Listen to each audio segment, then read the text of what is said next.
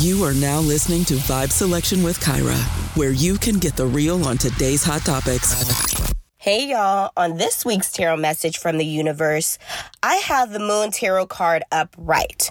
Now, in this spread, this card represents deception, fear, and anxiety. However, this card also is cautioning you to use your own intuition when trying to uncover the truth by looking, listening to your own intuition, watching for the signs, and also what your dreams are telling you in order to uncover the answers.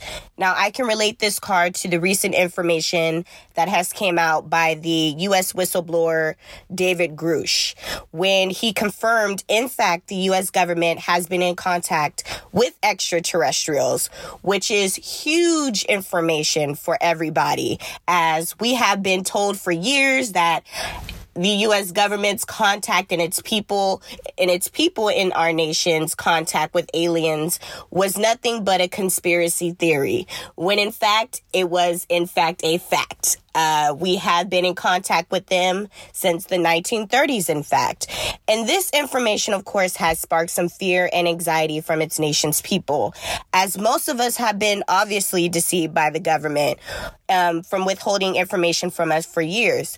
And because of this, we know that we can't completely trust our government. So if we're looking for answers in regards to issues we may face specifically this subject matter with extraterrestrials, we're learning that we're going to have to find the answers from within.